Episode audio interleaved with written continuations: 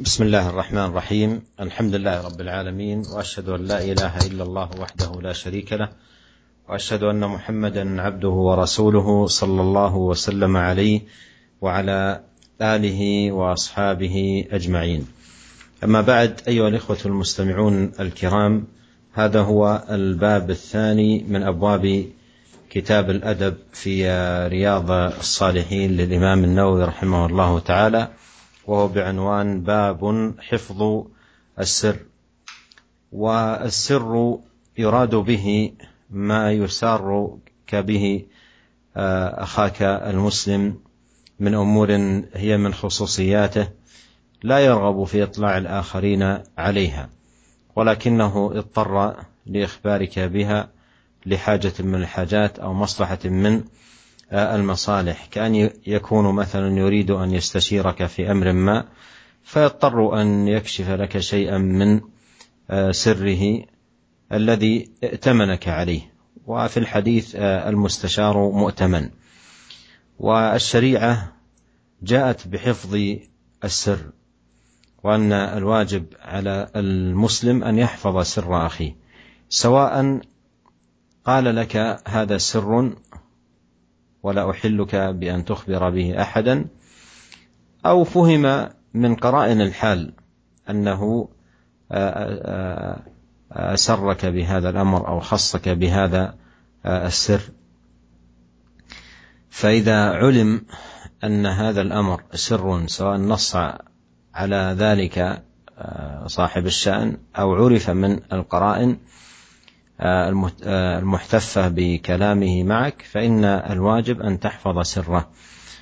وهو داخل في عموم الآية التي صدر بها المصنف رحمه الله هذه الترجمة وهي قول الله سبحانه وتعالى وأوفوا بالعهد إن العهد كان مسؤولا.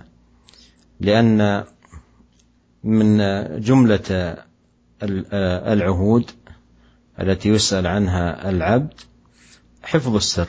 لأنه عهد بينك وبين صاحبه. ألا تفشيه. فوجب على كل مسلم أن يحفظ سر أخيه.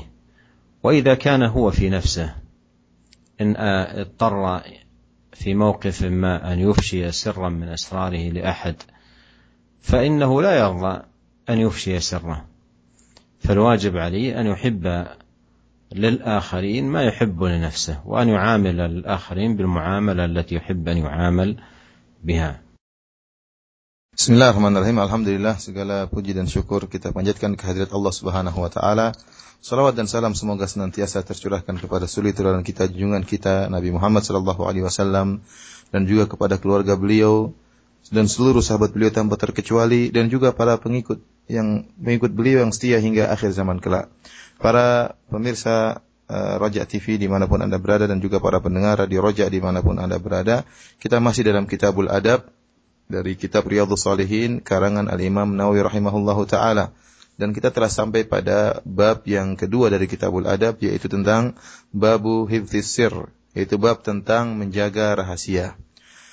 Para pendengar yang dirahmati oleh Allah Subhanahu wa taala, yang dimaksud dengan rahasia di sini adalah sesuatu yang disampaikan oleh saudaramu dengan cara rahasia, yaitu dia menyampaikan suatu perkara yang secara khusus hanya engkau yang mengetahuinya. Dan dia tidak ingin orang lain selain engkau mengetahui rahasia dia. Akan tapi dia terpaksa untuk membeberkan atau membongkar rahasianya atau memberitahukan rahasianya kepada engkau karena ada satu hajat, ada kebutuhan atau karena ada suatu masalah tertentu. Contohnya dia ingin bermusyawarah dengan engkau, dia ingin mengambil pendapatmu tentang suatu permasalahan yang dia hadapi. Maka dia terpaksa menyampaikan permasalahan tersebut kepada engkau. Oleh karena dalam satu hadis disebutkan al-mutasyar mu'taman, bahwasanya seorang yang dimintai ya pendapatnya maka dia adalah orang yang dibebani oleh amanah. Ya harusnya dia tidak membeberkan tidak membeberkan rahasia tersebut. Syariat Islam datang untuk menjaga rahasia. Ada rahasia yang disampaikan maka harus dijaga. Apakah saudara kita tatkala menyampaikan ya ceritanya tersebut kepada kita dia mengatakan wahai akhi ini rahasia atau mungkin dia tidak mengatakan demikian tetapi setelah kita melihat Qarain melihat tanda-tanda yang ada, yang melihat gelagat-gelagatnya, kita tahu bahwasanya ini memang satu rahasia tidak pantas untuk dibeberkan. tidak pantas untuk disebarkan. Oleh karena jika kita telah mengetahui perkataan saudara kita kepada kita itu adalah rahasia, baik dia tegaskan ini rahasia antara saya dan kau, atau dia tidak tegaskan, tapi kita lihat dari gelagatnya, dari kondisinya, kita mengetahui bahwasanya itu adalah berita yang tidak ingin tersebarkan, tidak ingin diketahui oleh orang lain, maka wajib bagi kita untuk menjaga rahasia tersebut. Ya. Oleh karenanya, kewajiban ini sebagaimana diisyaratkan dalam firman Allah Subhanahu wa taala yang dibawakan oleh Al Imam Nawawi rahimahullah di awal dari bab ini, wa aufu bil ahdi innal ahda kana mas'ula. Hendaknya kalian menunaikan al-ahad, menunaikan janji. Sungguhnya janji itu akan ditanya. Dan di antara janji-janji yaitu adalah menjaga rahasia. Menjaga rahasia ini adalah merupakan salah satu dari janji antara kita dengan dengan dia. Para pemirsa yang dirahmati oleh Allah Subhanahu wa taala, tentunya kalau seandainya yang punya rahasia adalah kita, Kemudian kita sampaikan kepada saudara kita. Ternyata saudara kita itu menyebarkan rahasia kita. Diketahui oleh orang banyak. Tentunya kita tidak ridho dengan hal tersebut. Ya, kita tidak ridho. Dan ingat, kalau kita tidak ridho, rahasia kita dibongkar, maka demikian pula jangan sampai kita membongkar rahasia saudara kita. Ya, kita ingin apa namanya la yu'minu ahadukum hatta yuhibba li akhihi ma yuhibbu li nafsi kata Nabi sallallahu alaihi wasallam tidak akan beriman salah seorang dari kalian sampai dia menghendaki kebaikan bagi saudaranya apa yang dia sukai untuk untuk dirinya. Kalau kita tidak suka rahasia kita dibongkar oleh saudara kita, maka jangan kita bongkar rahasia saudara kita. ثم أورد رحمه الله تعالى حديث أبي سعيد الخدري رضي الله عنه قال قال رسول الله صلى الله عليه وسلم إن من أشر الناس عند الله منزلة يوم القيامة الرجل يفضي إلى المرأة وتفضي إليه ثم ينشر سرها. رواه مسلم. هذا الحديث فيه النهي عن إفشاء السر ووجوب حفظ السر وأن من ذلكم ما يكون من خصوصيات بين الزوجين ومعاشرة وأمور تقع بينهما آه، من جماع ومقدماته. فهذه أمور خاصة لا يحل للزوج أن يحدث بها ولا بقليل منها الآخرين ولا يحل أيضا للزوجة أن تحدث آه، النساء بشيء من ذلك لأن هذا سر لا يجوز إظهاره بل هو من خصوصياتهما وجاءت الشريعة بالنهي من ذلك. وانظروا هذا النهي الشديد أيها الإخوة المستمعون الكرام ويا أيها الأخوات المستمعات الكريمات. انظروا هذا الوعيد قال إن من أشر الناس عند الله منزلة يوم القيامة. فالأمر ليس بالهين. هذا أمر ليس بالهين أن يفشي الرجل سر زوجته أو تفشي المرأة أيضا سر زوجها. وفي حديث آخر آه، ثبت عن نبينا عليه الصلاة والسلام أنه ضرب مثلا لهذه الحالة من يفشي آه، ما بينه وبين زوجه أو من تفشي ما بينها. وبين زوجها بقوله عليه الصلاة والسلام إنما مثل ذلك مثل شيطانة لقيت شيطانا في السكة فقضى منها حاجة والناس ينظرون. فهذا مثل آه، ضربه النبي عليه الصلاة والسلام يوضح آه، حال من يفشي ما يقع بينه وبين زوجه أو حالة من آه، من تفشي ما يقع بينها وبين زوجها بأنه مثل شيطان وشيطانة قضى حاجتهما أو قضيا حاجتهما في السوق أمام أنظار الناس. هذا كله مما يبين أن الأمر جد خطير وأن هذا سر وأمور خاصة لا يجوز أن تكشف أو أن يخبر بها الآخرين فهذا أمر جاءت الشريعة بتحريمه. Para pemirsa yang dirahmati Allah Subhanahu wa taala, kemudian Al Imam Nawawi rahimahullah membawakan hadis yang pertama dari Abu Sa'id Al-Khudri radhiyallahu taala anhu. Beliau berkata, qala Rasulullah sallallahu alaihi wasallam, Rasulullah SAW bersabda, "Inna min asyarrin nasi 'inda Allah manzilatan yaumal qiyamati ar-rajula yufdi ila al-mar'ati wa tufdi ilaihi, thumma yanshuru sirraha." Rawahu Muslim. Termasuk orang yang paling buruk kedudukannya pada hari kiamat kelak ya yang paling kedudukannya paling buruk pada hari kiamat kelak di sisi Allah Subhanahu wa taala yaitu seorang laki yang mendatangi istrinya yaitu berhubungan dengan istrinya ya kemudian juga istrinya berhubungan dengan dia Thumma yansyuru sirroha. Kemudian sang lelaki menyebarkan rahasia istrinya ya, yang berkaitan dengan hubungan badan jima dan yang lainnya. Hadis ini diriwayatkan oleh Al-Imam Muslim. Para pemirsa yang dirahmati oleh Allah Subhanahu wa taala.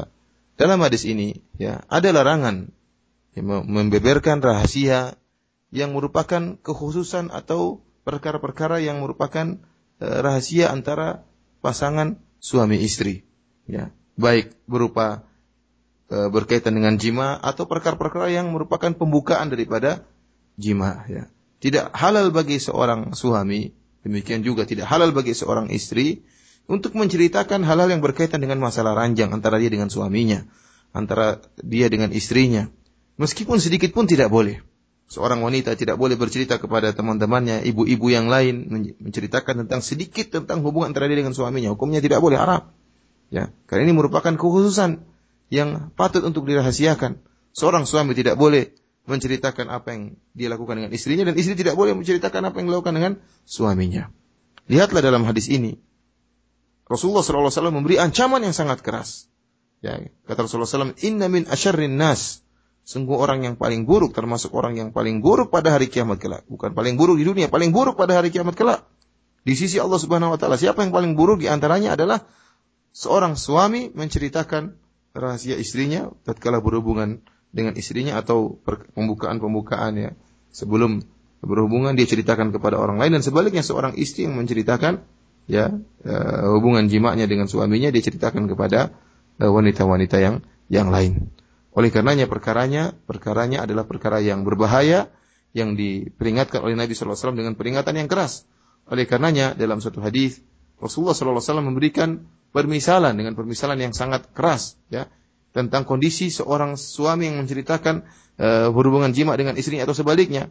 Kata Nabi sallallahu alaihi wasallam, "Innama mathalu dzalik kamathali syaitana laqiyat syaitanan fi sikkah faqada minha hajataha hajatahu wan nasu yang turun." Kata Nabi sallallahu alaihi wasallam permisalannya seperti ya uh, wanita setan setan perempuan ketemu dengan setan laki-laki di di suatu jalan kemudian setan laki-laki berhubungan dengan setan wanita perempuan tadi dan orang-orang memandang melihat ya jadi seakan-akan mereka berhubungan ya permisalan ini seperti mereka suami istri buka rahasia seakan-akan mereka berhubungan ber, berhubungan berjima di hadapan orang banyak dan orang banyak pada melihat uh, hubungan mereka tersebut ini merupakan permisalan yang sangat buruk yang yang hendaknya kita hati-hati jangan sampai seorang suami membiarkan rahasia istrinya dan sebaliknya ثم أورد النووي رحمه الله تعالى حديث عبد الله بن عمر رضي الله عنهما أن عمر رضي الله عنه حين تأيمت بنته حفصة قال لقيت عثمان بن عفان. فعرضت عليه حفصة فقلت إن شئت أنكحتك حفصة بنت عمر. قال سأنظر في أمري. فلبثت ليالي ثم لقيني فقال قد بدا لي أن لا أتزوج يومي هذا. فلقيت أبا بكر الصديق فقلت إن شئت أنكحتك حفصة بنت عمر. فصمت أبو بكر فلم يرجع إلي شيء فكنت عليه أوجد مني على عثمان.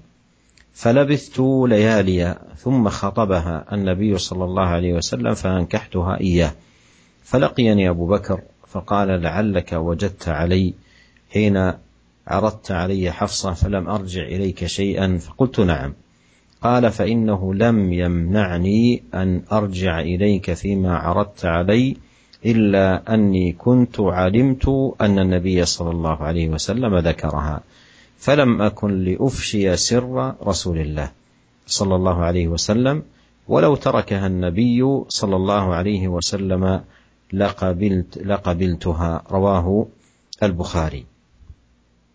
قوله تأيمت أي صارت بلا زوج وكان زوجها توفي رضي الله عنه وقوله وجدت أي غضبت هذا الحديث فيه شاهد للترجمة في حفظ السر لقول أبي بكر رضي الله عنه لم أكن لأفشي سر رسول الله صلى الله عليه وسلم. فهذا فيه كتمان السر والمبالغة في إخفائه وعدم إظهاره.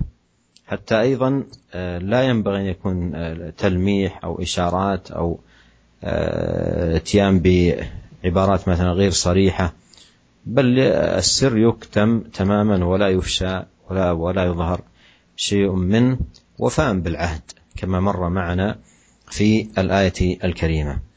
وأورد رحمه الله تعالى هذه القصة العجيبة التي يرويها عبد الله بن عمر عن أبيه عمر بن الخطاب حين تأيمت بنته حفصة.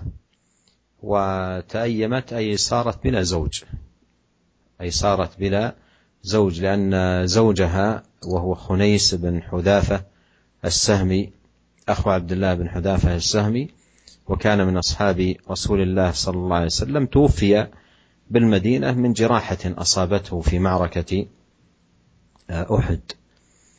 فلقي عمر بعد وفاة زوج ابنة حفصة لقي عثمان بن عفان وعرض عليه أن يتزوج بها. قال فعرضت عليه حفصة فقلت إن شئت أنكحتك حفصة بنت عمر.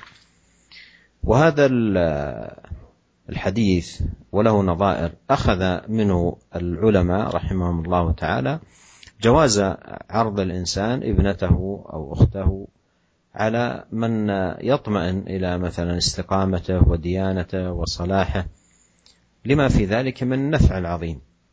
فهذا أمر لا حرج فيه. مثل ما عرض عمر ابنته أولا على عثمان ثم عرضها لما اعتذر عرضها على أبي بكر هذا أمر لا حرج فيه.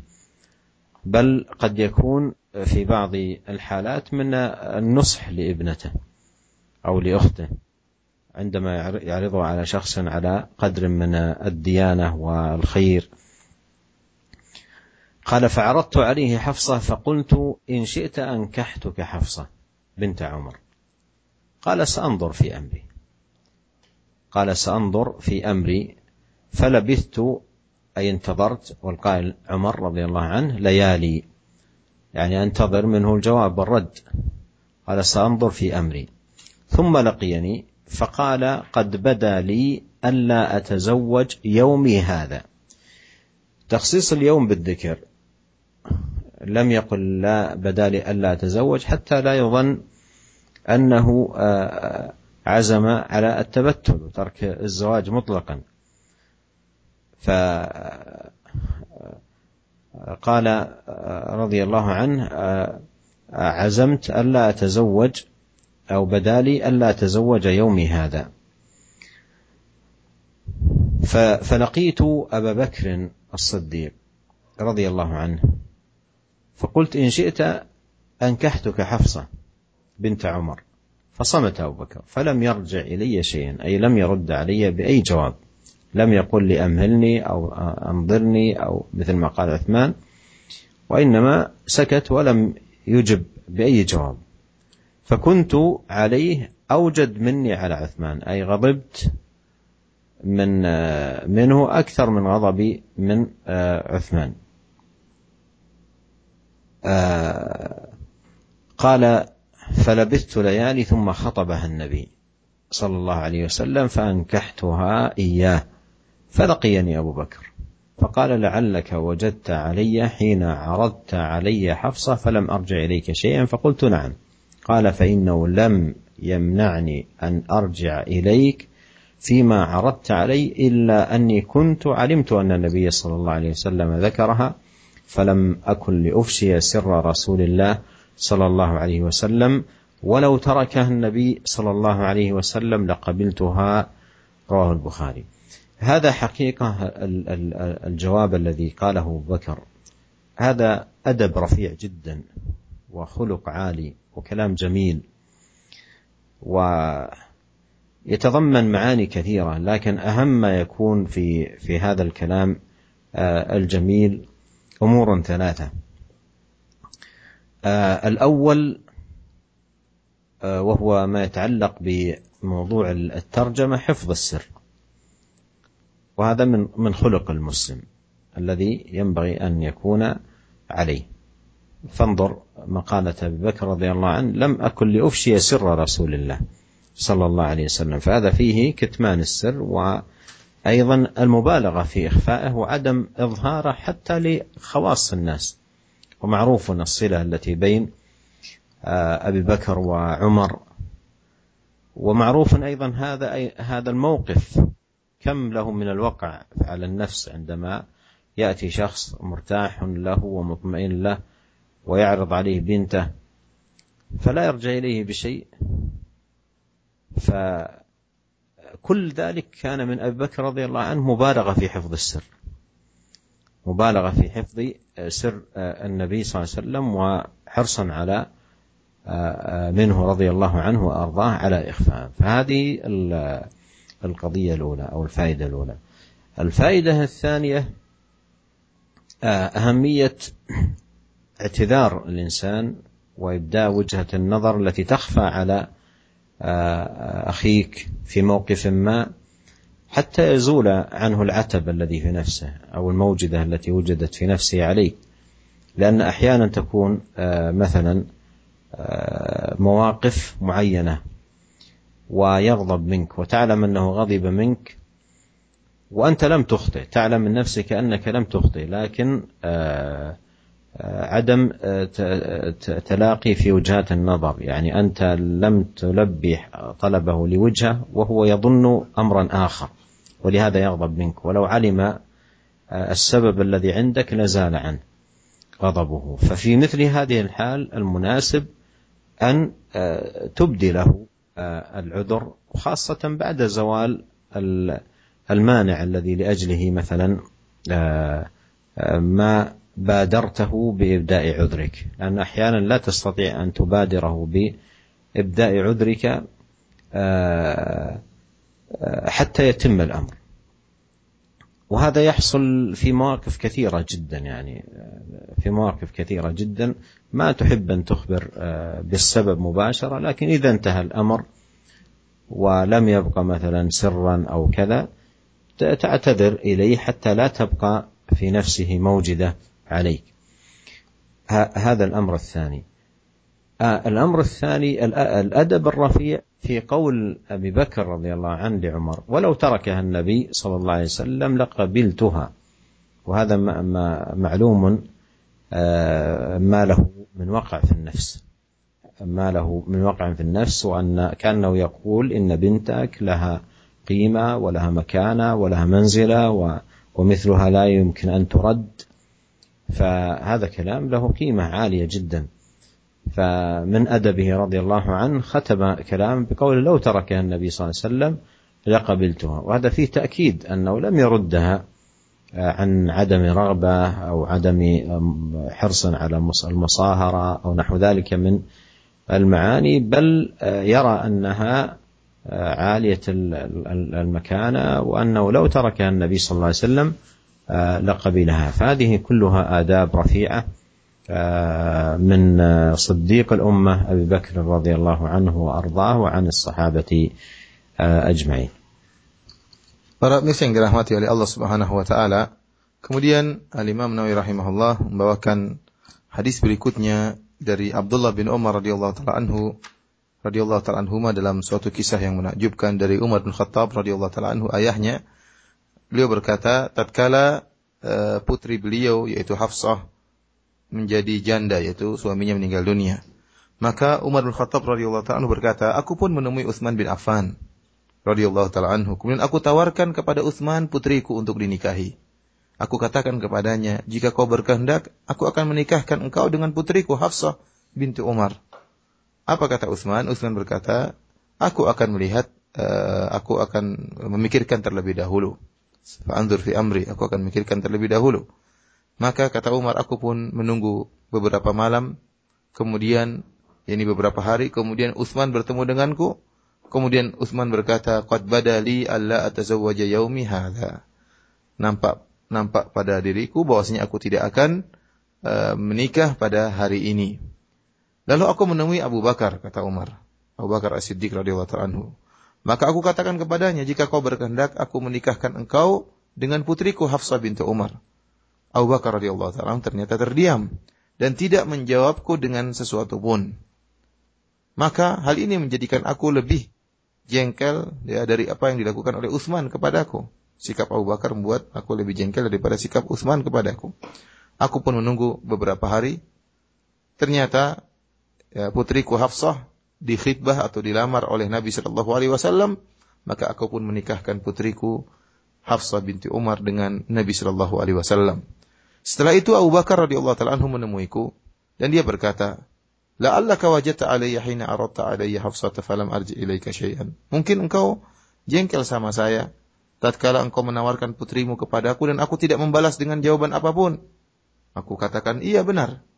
Maka kata Abu Bakar radhiyallahu taala anhu, "Fa innahu lam yamna'ni an arji'a ilaika fima aradta alayya illa anni kuntu alimtu anna Nabiy sallallahu alaihi wasallam dzakaraha." Sungguhnya tidak ada yang mencegah aku untuk membalas tawaranmu tadi, tawaranmu tersebut. Akan tapi aku mendengar Rasulullah SAW menyebut-nyebut Hafsah. Maka aku tidak ingin falam akun li ufsya sirah Rasulullah sallallahu alaihi wasallam. Aku tidak ingin menyebarkan rahasia Rasulullah sallallahu alaihi wasallam yang telah menyebut-nyebut putrimu Hafsah. Kalau seandainya Nabi sallallahu alaihi wasallam meninggalkan Hafsah, maka aku akan menerima tawaranmu untuk menikahi putrimu. Para pemirsa yang dirahmati oleh Allah Subhanahu wa taala, para pendengar Radio Raja di mana pun uh, Anda berada. Dalam hadis ini yang yang kita yang kita perhatikan dalam hadis ini adalah yang berkaitan dengan judul bab kita yaitu tentang menjaga rahasia. Lihatlah bagaimana perkataan Abu Bakar radhiyallahu taala anhu, "Falam akun li ufsya Rasul sirra Rasulillah sallallahu alaihi wasallam." Aku tidak akan menyebarkan rahasia Rasulullah sallallahu alaihi wasallam. ini menunjukkan bagaimana uh, Abu Bakar benar-benar bersungguh-sungguh untuk tidak menceritakan rahasia yang berkaitan dengan Rasulullah SAW. Bahkan bukan hanya tidak menyampaikan, isyarat pun tidak ada. Sama sekali, tidak ngomong sama sekali. Ya, dan ini merupakan pelaksanaan dari menjaga uh, janji ya. Aufu bil ahad sebagaimana tadi di awal pengajian kita telah kita sebutkan perintah untuk menjaga rahasia.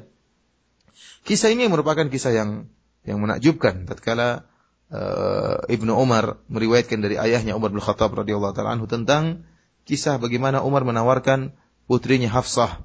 Ya, Hafsah bintu Umar, ya, suaminya yang bernama Khunais bin Hudzafah As-Sahmi radhiyallahu taala anhu meninggal dunia tatkala perang Uhud ya.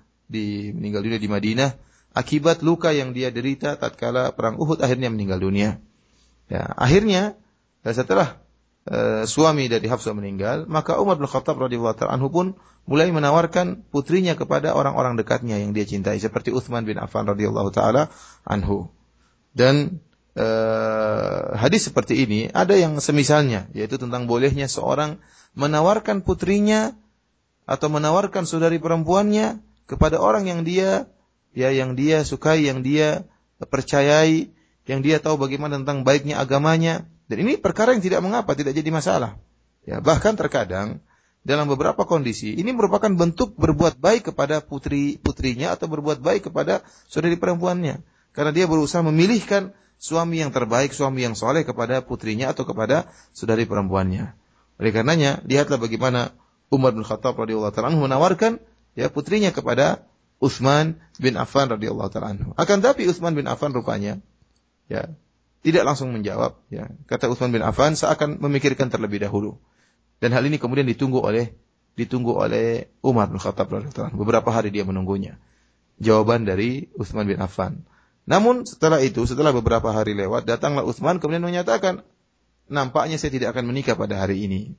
Ya, perkataan Umar nampaknya saya tidak akan menikah pada hari ini. Ya, dia mengatakan pada hari ini untuk menunjukkan bahwasanya bukanlah dia ingin tabatul, ingin meninggalkan pernikahan, tidak mau nikah sama sekali, bukan. Hanya saja pada hari ini saya tidak lagi kepingin nikah. Ya, Ya akhirnya Umar uh, bin Khattab radhiyallahu taala anhu kemudian beranjak kepada orang berikutnya yang ingin dia tawarkan uh, untuk menikahi putrinya yaitu orang terdekat pula yaitu Abu Bakar radhiyallahu taala anhu Abu Bakar As-Siddiq. Maka dia pun menawarkan putrinya in syi'ta tuka Hafsah binta Umar kalau kau berkehendak aku akan nikahkan putriku dengan engkau wahai Abu Bakar Namun apa yang dilakukan oleh Abu Bakar tatkala mendengar tawaran tersebut? Abu Bakar radhiyallahu taala anhu hanya terdiam. Falam yarji ilayya syai'an. Kata Umar, Abu Bakar tidak menjawab sedikit pun, sepatah kata pun tidak menjawab, hanya terdiam. Ya. Oleh karenanya Umar mengatakan, "Fakuntu alaihi aujada minni ala Utsman." Saya lebih jengkel kepada Abu Bakar daripada kepada Utsman. Ya, Utsman, ya dia bilang mikir dulu, kemudian nunggu beberapa hari ternyata tidak jadi nikah sama putrinya. Abu Bakar diam saja, ya, tidak ada sikap, tidak ada jawaban sama sekali. Ya ini membuat uh, kata Umar saya lebih jengkel kepada sikap Abu Bakar daripada sikapnya uh, Uthman. Kemudian ternyata tidak beberapa lama, tidak beberapa tidak beberapa lama itu beberapa hari kemudian ternyata Nabi Shallallahu Alaihi Wasallam telah dialah yang melamar Hafsah. Kemudian akhirnya dinikahkan oleh Umar putrinya kepada Nabi Shallallahu Alaihi Wasallam. Setelah itu maka Abu Bakar radhiyallahu taala bertemu dengan Umar dan bertanya, ya, Mungkin engkau mendapati jengkel kepada diriku. Tatkala engkau menawarkan kepada diriku putrimu Hafsah dan aku tidak menjawab sama sekali. Kata Umar, iya saya jengkel. Kata Abu Bakar, sungguhnya tidak ada yang mencegahku untuk menjawab tawaranmu kecuali karena aku ingin ya menyimpan rahasia Nabi karena saya tahu Nabi menyebut-nyebut Hafsah ya. Seandainya Nabi SAW meninggalkan Hafsah, maka aku akan menikahi putrimu Hafsah. Hadis ini hadis yang sahih yang diriwayatkan oleh Imam Al-Bukhari.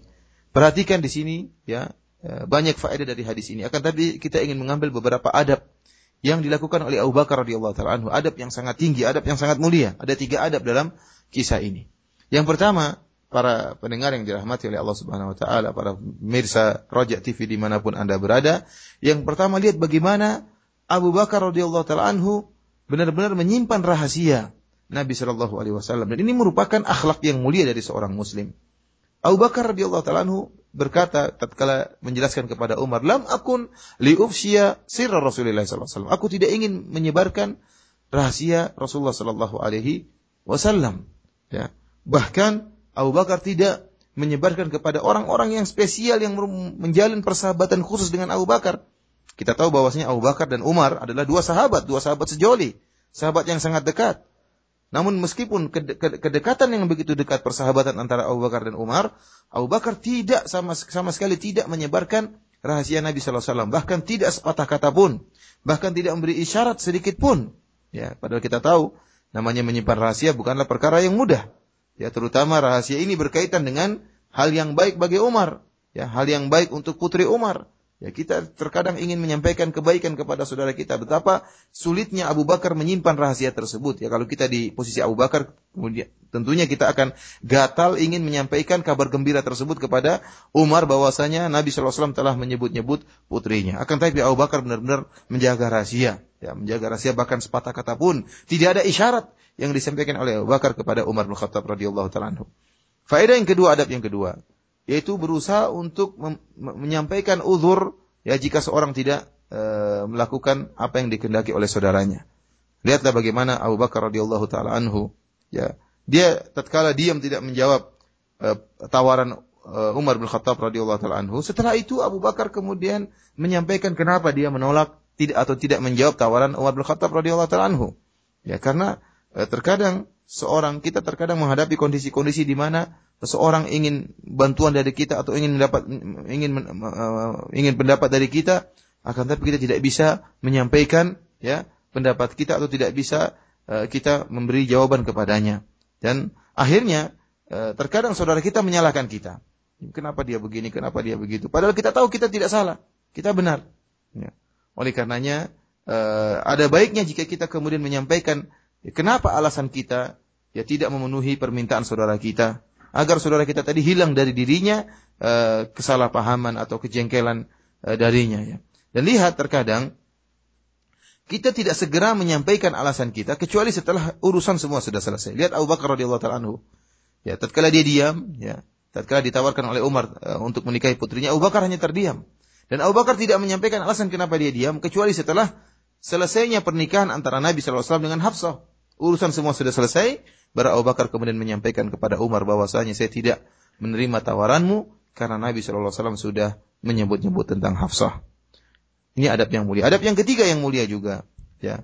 Bagaimana Abu Bakar radhiyallahu taala ingin menyenangkan hati Umar bin Khattab radhiyallahu taala anhu untuk menekankan bahwasanya saya ini sebenarnya ingin menikah dengan putrimu akan tapi sudah kedahuluan Nabi Shallallahu alaihi wasallam. Oleh karenanya Abu Bakar mengatakan, "Lau tarokahan Nabi sallallahu alaihi wasallam tuha." Kalau seandainya Nabi sallallahu alaihi wasallam meninggalkan Hafsah, maka akan aku akan menerima tawaranmu, aku akan menikahi putrimu wahai Umar. Dan tentunya ini akan menjadikan Umar bin Khattab jadi senang, kemudian semakin mencintai saudaranya Abu Bakar radhiyallahu taala anhu. Karena pada perkataan Abu Bakar ini ada penekanan bahwasanya tidaklah dia menolak tawaran Umar untuk menikahi, menikahi Hafsah bukan karena tidak suka kepada Hafsah atau bukan tidak ingin menjamin menjalin persaudaraan antara Abu Bakar dengan Umar akan tapi karena ada perkara yang lain yaitu bahwasanya Nabi Shallallahu alaihi wasallam ingin menikahi Hafsah. Oleh karenanya ikhwani fil azani Allah iyyakum ini merupakan uh, adab yang sangat mulia yang diajarkan oleh Abu Bakar radhiyallahu taala anhu. ثم أورد رحمه الله تعالى حديث أم المؤمنين عائشة رضي الله عنها قالت: كنا أزواج النبي صلى الله عليه وسلم عنده فأقبلت فاطمة رضي الله عنها تمشي ما تخطئ مشيتها مشية رسول الله صلى الله عليه وسلم شيئا؟ فلما رآها رحب بها وقال مرحبا بابنتي ثم أجلسها عن يمينه أو عن شماله. ثم سارها فبكت بكاء شديدا. فلما رأى جزعها سارها الثانية فضحكت. فقلت لها خصك رسول الله رسول الله صلى الله عليه وسلم من بين نسائه بالسرار ثم أنت تبكين. فلما قام رسول الله صلى الله عليه وسلم سألتها ما قال لك رسول الله صلى الله عليه وسلم؟ قالت ما كنت أفشي على رسول الله صلى الله عليه وسلم سره فلما توفي رسول الله صلى الله عليه وسلم قلت عزمت عليك بما لي عليك من الحق. لما حدثتيني ما قال لك رسول الله صلى الله عليه وسلم. فقالت أما الآن فنعم. أما حين سارني في المرة الأولى فأخبرني أن جبريل كان يعارضه القرآن في كل سنة مرة أو مرتين وأنه عارضه الآن مرتين وإني لا أرى آه، وإني لا أرى الأجل إلا قد اقترب. فاتق الله واصبري فإنه نعم السلف أنا لك. فبكيت بكائي الذي رأيت. فلما رأى جزعي سارني الثانية فقال يا فاطمة أما ترضين أن تكوني سيدة نساء المؤمنين أو سيدة نساء هذه الأمة؟ فضحكت ضحكي الذي رأيت متفق عليه وهذا آه، لفظ آه، آه، مسلم. هذا الحديث فيه كتم السر وعدم افشائه حتى يزول المانع من ذلك. حتى يزول المانع من ذلك لأن السر على نوعين. نوع آه، لا يفشى لأن مانعه لا يزول أبدا. ونوع يفشى إذا زال المانع. إذا زال المانع كما هو المثال في هذا الحديث. ومثال النوع الآخر الحديث الآتي. فالسر على نوعين. نوع يفشى إذا زال مانع عدم إفشائه ونوع لا يفشى مطلقا لأن المانع آه، لا لا يزول أصلا فلا يفشى آه، مطلقا. وهذا الحديث آه، حديث عائشة فيه أن النبي عليه الصلاة والسلام سار ابنته مرتين في مجلس واحد. سارها مرتين في مجلس واحد.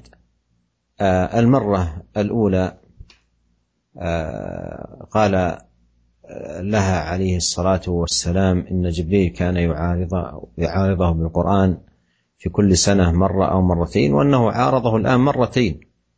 وإني لا أرى أي لا أظن الأجل إلا قد اقترب ومعنى يعارض القرآن أن يدارسه القرآن. والمرة الثانية سارها عليه الصلاة والسلام بمكانتها وهذا الحديث معدود في فضائل ومناقب آه، آه، فاطمة بنت النبي رضي الله عنها وصلاة الله والسلام عليه وأنها سيدة نساء المؤمنين أو سيدة نساء هذه الأمة. وهذا في بيان لمكانتها آه، العظيمة ومنزلتها العلية. الشاهد حفظها لسر النبي عليه الصلاة والسلام وقولها رضي الله عنها في هذا الحديث أما الآن فنعم أما الآن فنعم هذا يستفاد منه أن السر إذا زال مانع إفشائه جاز أن أن يفشى وأما إذا كان لم يزل المانع أو كان المانع لا يزول أصلا فإنه لا يحل أن يفشى. Kemudian Al-Imam rahimahullah membawakan hadis berikutnya dari Aisyah radhiyallahu taala anha. Beliau berkata, kami istri-istri Nabi sallallahu alaihi wasallam suatu saat kami di sisi Nabi sallallahu alaihi wasallam. Maka datanglah Fatimah radhiyallahu taala anha e, berjalan e, menemui ayahnya dan tidaklah cara jalan Fatimah kecuali seperti jalannya cara jalannya Rasulullah sallallahu alaihi wasallam. Tatkala Rasulullah SAW melihat putrinya Fatimah maka Rasulullah SAW pun menyambutnya dan berkata, Marhaban bibnati, bibnati. Selamat datang wahai uh, putriku.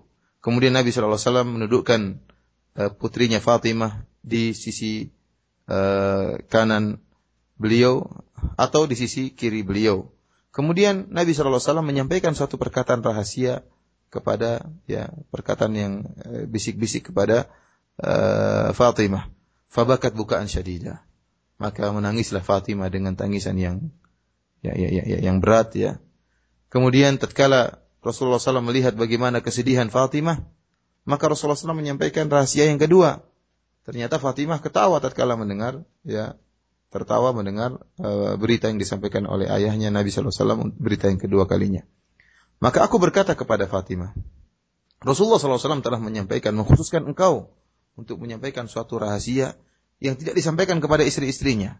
Kemudian engkau menangis. Tatkala Rasulullah SAW berdiri, engkau bertanya lagi kepada Nabi SAW. Ya.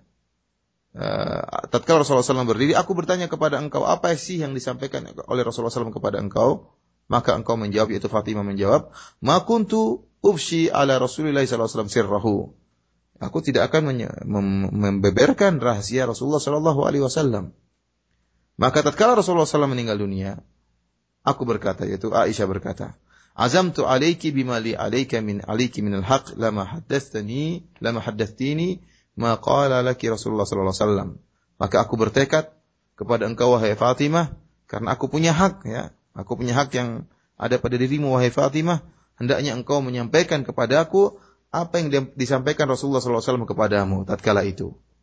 Maka Fatimah berkata, "Amal an fa na'am." Adapun sekarang saya akan sampaikan rahasia tersebut. Adapun pertama kali tatkala Rasulullah SAW menyampaikan rahasia kepadaku yang membuat aku menangis, yaitu Rasulullah SAW mengabarkan, mengabarkan kepadaku bahwasanya Jibril biasanya mengajari Al-Quran setiap tahun itu sekali atau dua kali. Akan tapi pada tahun ini Jibril mengajari Al-Quran, ya mudarasah, mudarasah Al-Quran antara Jibril dengan Nabi SAW. Pada tahun ini Jibril mengajari Al-Quran dua kali, dua kali uh, hatam. Ya. Wa inni la ural ajala illa qad iktarab kata Nabi sallallahu alaihi wasallam dan aku sangka aku tidak menduga kenapa Jibril mengajari kedua kali dalam tahun ini kecuali karena ajalku telah dekat. Fattaqillaha wasbiri fa innahu ni'mas salafu ana laki. Kemudian kata Nabi sallallahu alaihi wasallam kepada Fatimah, hendaknya engkau bertakwa kepada Allah dan sabarlah. Sungguhnya nikmat salaf orang yang mendahului engkau yang terbaik bagimu adalah aku, ayahmu.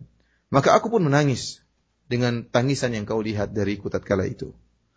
Kemudian tatkala Rasulullah SAW melihat aku sedih, maka beliau pun menyampaikan aku kabar yang kedua kali dan dia berkata, "Ya Fatimah, ama tarbaina an takuni sayyidata nisa'il mu'minin atau sayyidata nisa'i hadhil ummah?" Wahai Fatimah, apakah engkau tidak ridha kalau engkau adalah pemimpin para wanita kaum mukminin atau engkau adalah pemimpin para wanita umat ini?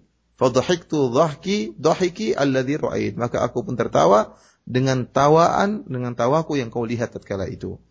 Para muslim yang dirahmati oleh Allah Subhanahu wa taala. Dalam uh, hadis ini ya lihat bagaimana uh, Fatimah menjaga rahasia Rasulullah sallallahu alaihi wasallam dan tidak menyebarkan rahasia Rasulullah sallallahu alaihi wasallam. Dan dari hadis ini kita mengetahui bahwasanya rahasia ada dua modelnya. Ada rahasia yang ya uh, penghalang untuk disebarkannya tidak akan hilang. Rahasia sebenarnya tidak boleh dibuka sama sekali, tidak boleh dibiarkan. Selamanya tidak boleh. Kenapa? Karena penghalang untuk membiarkan rahasia tersebut tidak tidak hilang-hilang. Dan ada rahasia yang penghalangnya suatu saat bisa hilang. Penghalang jika penghalang untuk membeberkan rahasia membeberkan rahasia tersebut sudah hilang, maka tidak mengapa rahasia tersebut di dibongkar atau dibeberkan. Ya, lihat dalam hadis ini, ya tatkala uh, Rasulullah SAW memberikan kabar rahasia kepada Fatimah untuk pertama kalinya, bahwasanya uh, Jibril alaihissalam datang kepada Nabi SAW dan mengajarkan Al-Quran tidak biasanya, biasanya cuma sekali. Ya, kali ini dua kali. Kata Nabi SAW, saya tidak memandang ya sikap Jibril kecuali menunjukkan ajal saya telah dekat. Maka hendaknya engkau bertakwa, hai putriku Fatimah, dan hendaknya engkau bersabar. Tatkala mendengar hal ini, maka Fatimah pun uh, menangis dengan tangisan yang keras. Kemudian, tatkala Nabi SAW melihat Fatimah bersedih, maka Nabi SAW ingin menggembirakan putrinya. Maka dia kabarkan, wahai Fatimah, bahwasanya, apakah engkau ridha jika engkau adalah pemimpin para wanita kaum mukminin atau pemimpin wanita umat ini? Maka uh, Fatimah pun tertawa tatkala itu dan dilihat oleh Aisyah radhiyallahu taala anha. Dan setelah wafatnya Rasulullah sallallahu alaihi wasallam, tatkala Aisyah ingin mengetahui rahasia tersebut, maka dikabarkanlah kepada Fatimah. Fatimah mengatakan, "Amal an fana'am."